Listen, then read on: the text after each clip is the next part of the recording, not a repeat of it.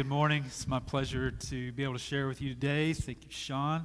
Glad you made it back safely. I want to start this morning with an axiom that I came across a few years ago. It's a favorite of mine. It's credited to John Wayne, but there's actually no evidence that he actually said it. I still like to think he did because it sounds so good. And that axiom, that quote is this Life is hard, it's harder if you're stupid. Isn't that great? Isn't that great. You can commit that to memory, it's okay. Uh, we can talk about that second half quite a bit, all right, about being stupid and how that's no way to live. That's another, that's another occasion, so we'll save that. It's really that first part that I want to focus on this morning, all right? Life can be hard. I mean, there's a shocker, right? Uh, no one's ever thought about that, huh? If you've lived life more than five minutes, you've probably determined, you know what, life can be pretty difficult. I mean, it wasn't what, in your preschool days, that first time the big kid comes and punches you and takes your toy, you know, life can be hard, right? This whole, this whole living thing is not going to be easy. And the thing it is, when life gets hard, then other things get hard, like faith and like devotion. In my own life, I could speak to this on several occasions, but one that really stands out uh, Marilee and I have been married, I don't know, several years, maybe close to 10 years, and uh, a number of life circumstances transpired that made life not very easy. And so I'll spare you all the gruesome details, but the, the nuts and bolts of it are this at the age of 30, with two children and married, uh, we all moved back in with my parents for a season because I had nowhere else to go and there was no job. And the only mail I got were, was uh, thanks for your interest in the position, but we've gone a different direction. It was a hard season, I'm here to tell you. And during that difficult season, I found that not only was life hard, but also faithfulness was hard. To try to maintain my, uh, my devotion to the Lord and my um, my devotion to his ways and to his work became really difficult. And some of you might be able to resonate with, uh, with what I'm talking about. Maybe you're in one of those seasons right now. It's not always that case. Uh, sometimes faithfulness can be relatively easy. I mean, if life is good, and your health is fine, and the kids are behaving, and the bills are paid, and uh, your spiritual life is, uh, is vibrant, and your friends are close, I mean, sometimes faithfulness can be pretty easy. That's not always the case. And this morning, I want to speak about one of those occasions when it wasn't the case for the characters we're going to be looking at. And hopefully, give some, some principles to you so that you may not only endure life's difficult seasons, but endure it with faithfulness. That's what we're going to talk about. So, if you have a copy of the scriptures, we're going to be in the book of Daniel this morning. And uh, make your way over to chapter 1. That's where we're going to start. Now, if you're unfamiliar with the book of Daniel, I'm here to tell you it was uh, seemingly made for children's ministry, all right? So, I mean, the book of Daniel offers these fantastic stories with these really compelling characters that are full of courage and heroism, and they get themselves in perilous situations, and then God miraculously delivers them. And so, so my earliest memories of Daniel are from those occasions, from Sunday school and VBS as a child. I'm here to tell you there's nothing childish about the themes that we find in the book of Daniel. They are serious and they are significant and for those of us who are trying to live this life out as followers of Christ, they're very poignant and uh, I think personal. And so these stories that we find in the book of Daniel present for us examples of faithfulness, and particularly faithfulness when faithfulness was hard. And this morning we're going to do something a little bit uh, different than what I typically do and what uh, used to. Uh, as I was studying in preparation for this uh, for this message, it just I just couldn't settle on one story because I thought, man, there's, there's something going on here that, that is larger than just the one story. And so the plan of attack this morning is to treat three separate stories, three scenes, as I'm going to refer to them. And we'll find these in chapters 1 through 3. These three scenes that give us these illustrations of faithfulness when faithfulness was hard. But I think we're also going to find something in there that's going to be very uh, significant for us, a, a broad sort of theme. Well, the writer gives us the setting for this book that we're going to find early on. So, beginning in verses 1 and 2, let's just read that to get our, our bearings, all right? So, Daniel chapter 1, verses 1 and 2 says this In the third year of the reign of Jehoiakim, king of Judah, Nebuchadnezzar, king of Babylon, came to Jerusalem and besieged it. And the Lord delivered Jehoiakim, king of Judah, into his hand, along with some articles from the temple of God. These he carried off to the temple of his God in Babylonia and put in the treasure house of his God. So the year is around 605, 604 BC. The setting that we're going to be wading into is Babylon. the great city to the far east of Jerusalem and the nation of Judah. And the historical setting is this the prophet's uh, word has finally come to fruition, and Judah had begun to reap the consequences of their own unfaithfulness. And they found themselves conquered by these Babylonians because of their disobedience to the Lord. And so, as the story unfolds, as we get started here, we see Jerusalem has been besieged, and the temple has been looted, and all this was due to God's agency. Faithfulness was going to be hard. So, with this setting in place, let's move into scene one. I'll give you a, a bit of a, a rough handed uh, thematic uh, look at the, each scene as we get to it. And so, scene one, I think this is what we see. Faithfulness was hard when compromise would have been easier. Faithfulness was hard when compromise would have been easier. And the writer tells us in chapter 1 that Nebuchadnezzar had a plan, all right? He was going to he was going to lay the foundation that would sustain his empire for years to come. And the way that he was going to do this was to prepare for the future by dealing with some elements in the present in order to prevent certain things from happening down the road. And so the plan entailed relocating and re educating some of the brightest among those he had conquered and teaching them a new way of living. So let's look here in verses 3 and 4 of chapter 1. It says this Then the king ordered Ashpenaz, chief of the court officials, to bring in some of the Israelites from the royal family and the nobility. Young men without any physical defect, handsome, showing aptitude for every kind of learning, well informed, quick to understand, and qualified to serve in the king's palace. He was to teach them the language and literature of the Babylonians. You see what he's doing here? He's pretty savvy. And so, as Nebuchadnezzar views things, the way to keep rebellions down is you take those who would lead those rebellions in the future, these men that are described here as both competent and attractive, the leader types, you take them and you reorient their understandings. You, you give them a new way of thinking so that the ideas of rebellion don't sound so good down the road and so that they don't end up leading these rebellions. And as part of this, the writer gives us one more detail that's going to be important for scene one. There in verse 5, it says this The king assigned them a daily amount of food and wine from the king's table. Whatever they were eating, they were eating well. And you think about it, well fed people don't tend to rebel, do they? So he's pretty savvy here. His plan here makes a lot of sense. And the writer goes on to tell us that among these who have been carried off were four individuals, the one uh, after whom the book is named, Daniel, and his three friends. We'll get more into them here in a little bit. But there was an issue. And in verse 8, we discover that issue if you look there. But Daniel resolved not to defile himself with the royal food and wine, and he asked the chief official for, for permission not to defile himself in this way. You think about the situation here. Daniel was far removed from home. So the nation of Judah in which he grew up was way back to uh, way back to the west, and he was far removed from that environment and those people, and far removed from those faith traditions that that uh, said certain things you shouldn't eat and certain things are okay to eat. So he's far removed from all that, but yet here in this new place, this new context, he felt troubled. He felt the need to compromise and he began to resist against that. But you think about this, he could, have, he could easily uh, justify this. I mean, you've been ripped from your home, you've been taken off to live among a new people, you're part of a conquered people, and someone is offering you the best food there is around. Seem so bad, does it? I mean, if you're in a new situation that's not ideal, you might as well enjoy it a little bit, right? To have some, have some good food. Why, I mean, who wouldn't want to eat from the king's table? What's more, you have to wonder that uh, there are other in the company of Daniel and the three friends that we're going to look at, and perhaps they weren't quite so uh, weren't quite so bound to the old traditions and thought, uh, you know what? If the king's going to feed us the best, then we're going to eat it. Come on, Daniel, what's the big deal? Just eat the food. It's no problem. See, faithfulness was going to be hard here. Compromise was going to be a whole lot easier. But these faithful men refused to compromise. We're going to step out of scene one and go to scene two in chapter two. And in scene two, I think we're going to see this principle faithfulness was hard when the situation seemed hopeless.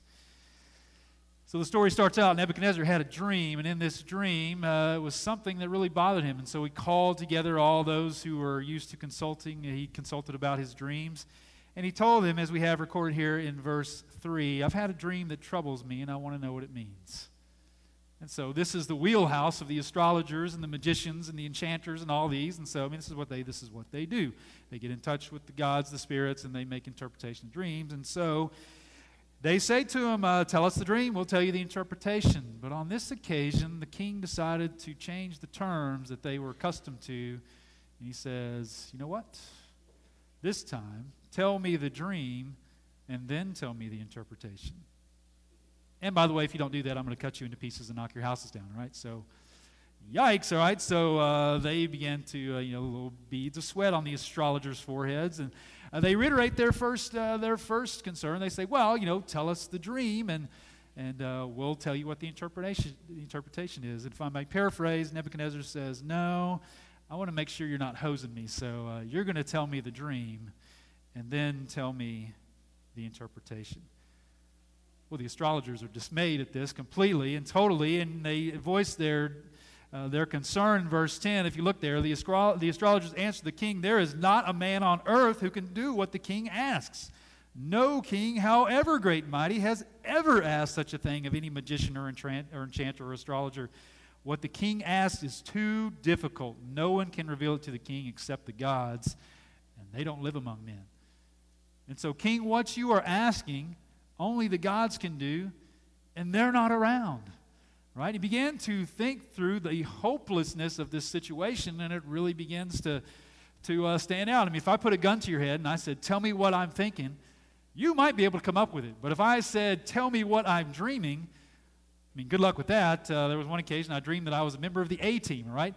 Good luck coming up with that, all right? So, uh, this is, I mean, essentially a death sentence. And so when they say we can't do it, the king is adamant in his demand and says, All right, all of you are to be executed. And so the entire slate, the entire class of astrologers and magicians and sorcerers slated to be executed. Problem is, among those, Daniel, his three friends. It's bad news. This is going to be problematic. What is Daniel going to do? Is he going to go beg for his life? What is he going to do? Well, we're going to see he's going to be faithful there in verse 18 of chapter 2. He goes and he finds his three friends and he's asked the king for more time. And he goes to his friends and he says, Plead for mercy from the God of heaven concerning this mystery so that he and his friends might not be executed with the rest of the wise men in Babylon. He says, Men, we've got to pray. God is the only one who can get us out of this. Faithfulness was hard because this situation was hopeless. Scene three, chapter three. Characterize it this way faithfulness was hard when the cost was high. So Nebuchadnezzar hatched a plan, as he's uh, prone to do. I think he's still part of his empire building scheme. He decides to erect an idol, 90 feet tall, 9 feet wide, it says, covered in gold. So an imposing idol. And he summons all the people to worship it. He says, when the, when the horn blows, when the lyre plays, everyone will bow down. And he says, all peoples of all nations, all you conquered peoples, will bow down to this idol and give it your worship. And if you don't, I'll burn you alive. All right, so I'll put you in the furnace and, and you'll be consumed by the flames. Pretty high stakes, right? Well, it's no wonder that all the people then fall in line with this. As soon as they, uh, as soon as the idol is erected, as soon as they hear the, the horn blow, all the people fall down. Well, all except three individuals, three of Daniel's friends. We don't know why Daniel doesn't appear in this, but the three friends, many of us know, Shadrach, Meshach, and Abednego. Word comes to the king that they refuse to do what the king has told them to do. Well, this is going to be problematic for them. And it's one thing to it's one thing to refuse on a certain principle to do something. I mean, many of us have taken a stand on certain things, but when the pressure gets really intense, sometimes we buckle. Well, the pressure gets really intense when the king calls them and says, I hear that you are not bowing down to the idol I have told everyone to bow down to. So I'm going to give you one more chance. We're going to blow the horn, play the lyre. You have a chance to bow down. If so, all is, all is forgotten. But if you don't, I will throw you into the furnace. And at that, we have one of the great, uh, one of the, uh, I think, epitomizes one of the great examples of faithfulness in all the scripture. When the three men answer the king, who, uh, you know, uh, to close up what the king says, he says, What God will be able to rescue you from my hand? And to that, here's how they respond in verse 16 of chapter 3. Shadrach, Meshach, and Abednego replied to the king, O Nebuchadnezzar, we do not need to defend ourselves before you in this matter. If we're thrown into the blazing furnace, the God we serve, he's able to save us from it, and he will rescue us from your hand, O king. But even if he does not, even if he does not, we want you to know, O king, that we will not serve your gods or worship the image of gold you have set up. They chose to be faithful, even when the cost was very high. And with that, we come to the end of our scenes. And we see these examples of faithfulness, powerful examples of faithfulness. And so, what do we do with these? Well, uh, the good news is, next time you're faced with whether to eat from the king's table or not, or next time you're faced with uh, whether to uh, interpret someone or give someone's dream and interpret it, or the next time you're faced with someone who says, you know, if you don't bow down to that idol, I'm going to burn you alive, you'll know exactly what to do because we have this text that gives us these great stories, right? Uh, that's not all that helpful, is it? I think we can do a little better than that. There is this overarching principle that we see demonstrated by these characters this principle of faithfulness, even when faithfulness was hard. And I think we can take that and we can make application of that to our lives, this faithfulness in difficult situations. But I don't even think that's good enough. I think there's something here, something that emerges from these three stories looked together. And I think this is one of the key principles of the book of Daniel, what I'll call the theological heart of the book that we find because the question at this point is why were they so faithful? And I think it's a question for us why should we be faithful faced with difficult circumstances when it's hard to do? Why should we be faithful? I mean, we have these guys that serves as an example, but if you ask them, uh, you know, why are you faithful? Well, you know, if uh, say, well, you should be faithful. Why is that? Well, because you're supposed to. Okay, I mean that uh, that's probably not inaccurate, but is that it? Maybe uh, we could see the example here. Uh, you should be faithful because God will always deliver you out of all your problems. I mean, it works for them, right? I don't think that really jives. You read the New Testament even, and you see that, you know what, uh, particularly the book of Acts, not everyone makes it out alive there. They're certainly faithful. So, why were these people faithful? What was the basis of their faithfulness that we see reflected in this text? And here's the theological heart of the book. And that heart is this because God rules at all times and in all places, his people should be faithful. Because God rules at all times and in all places, his people should be faithful. We left all those scenes hanging. Let's return to those briefly. In scene chapter 1, remember the Daniel had said, Man, I can't eat that. And he says, I'll tell you what, how about this? Give us 10 days, give us nothing but vegetables. Things will allow us to continue to be faithful to our dietary laws and see how it works. And if it doesn't work, uh, then we'll go back. But if it does work, then it'll allow us to keep doing it. The guard agrees. 10 days later, we discover they're healthier than those who are eating from the king's table. God has demonstrated he is powerful even in a foreign land among foreign people. Scene chapter 2. The situation was hopeless. Remember what the astrologer says? No man can do this, only the gods, and they don't live among men. Well, they had met Daniel's God. And we see that after Daniel prays, it is disclosed to him, both the dream and its interpretation. And we can see Daniel's response there in verse 20 of chapter 2. It says that Daniel praised God of heaven and said, Praise be to the name of God forever and ever. Wisdom and power are his. He changes times and seasons. He sets up kings and deposes them. He gives wisdom to the wise and knowledge to the discerning. He reveals deep and hidden things. He knows what lies in the darkness, and light dwells with him. I thank and praise you, O God, my fathers. You have given me wisdom and power. You have made known to me what I asked of you. You have made known to us the dream of the king. You hear that? Daniel says, You did this. You have the power. You're in charge. You give things that other gods can only dream of doing. You do the impossible. You bring hope to hopeless situations. And finally, scene three. Remember Nebuchadnezzar's challenge to his three friends What God is able to save you from my hand? Well, he was introduced to him shortly thereafter, right?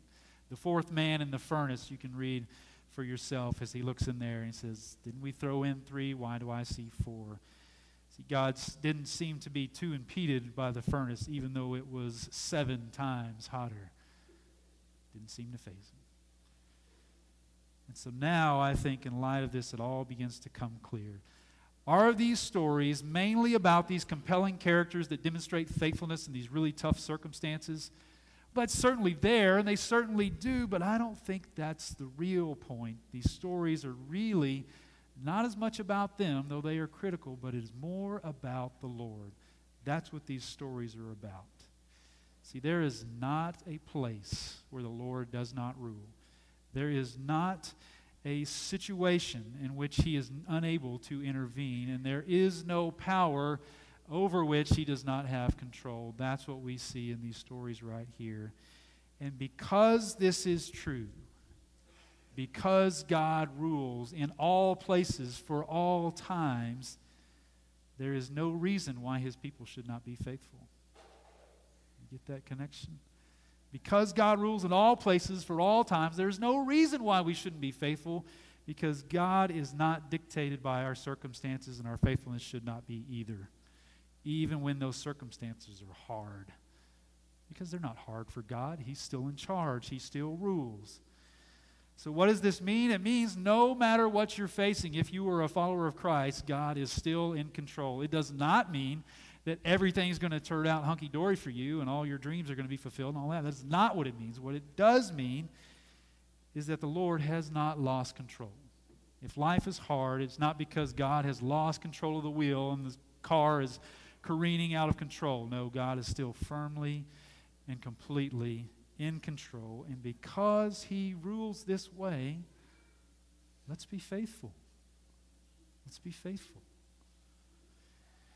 Marilee and I recently listened to uh, George W. Bush's memoir about his presidency called Decision Points. And as part of that, he's, he's talking about his efforts that he, uh, that he led to try to stem the AIDS epidemic in Africa. And uh, has a long section where he discusses about that. And he talks about toward the end of his presidency in 2008, he went to Rwanda to visit a school there.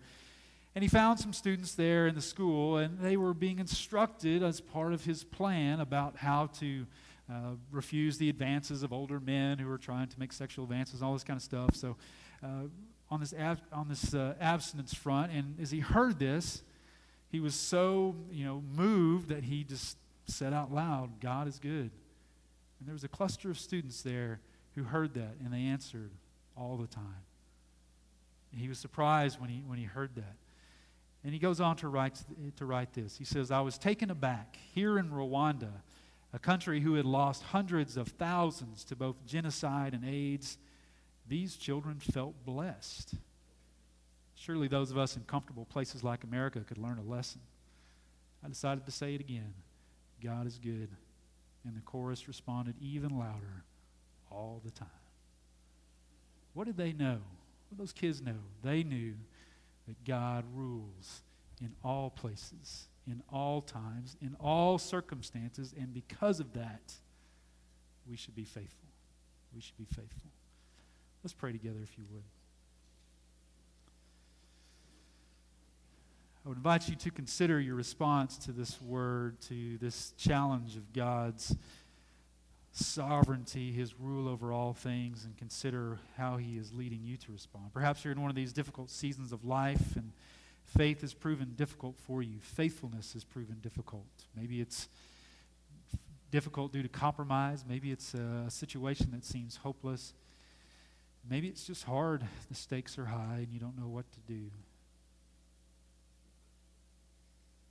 I hope this morning that God has affirmed in you that He's in charge, and that regardless of the situation, the call for us is to be faithful.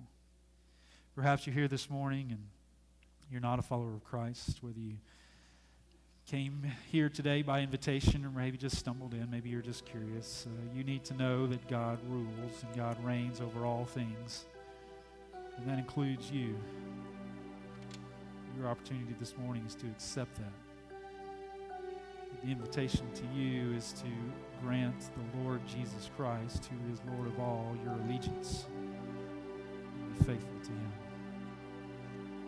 Perhaps you're here this morning and life's been hard and you just need to reaffirm your belief, your commitment God's goodness, His faithfulness, and His rule. Our Father, thank you for these stories of these men that we have as examples for us, but Lord, uh, help us to see the more significant example that is based upon your leadership, your rule of the world.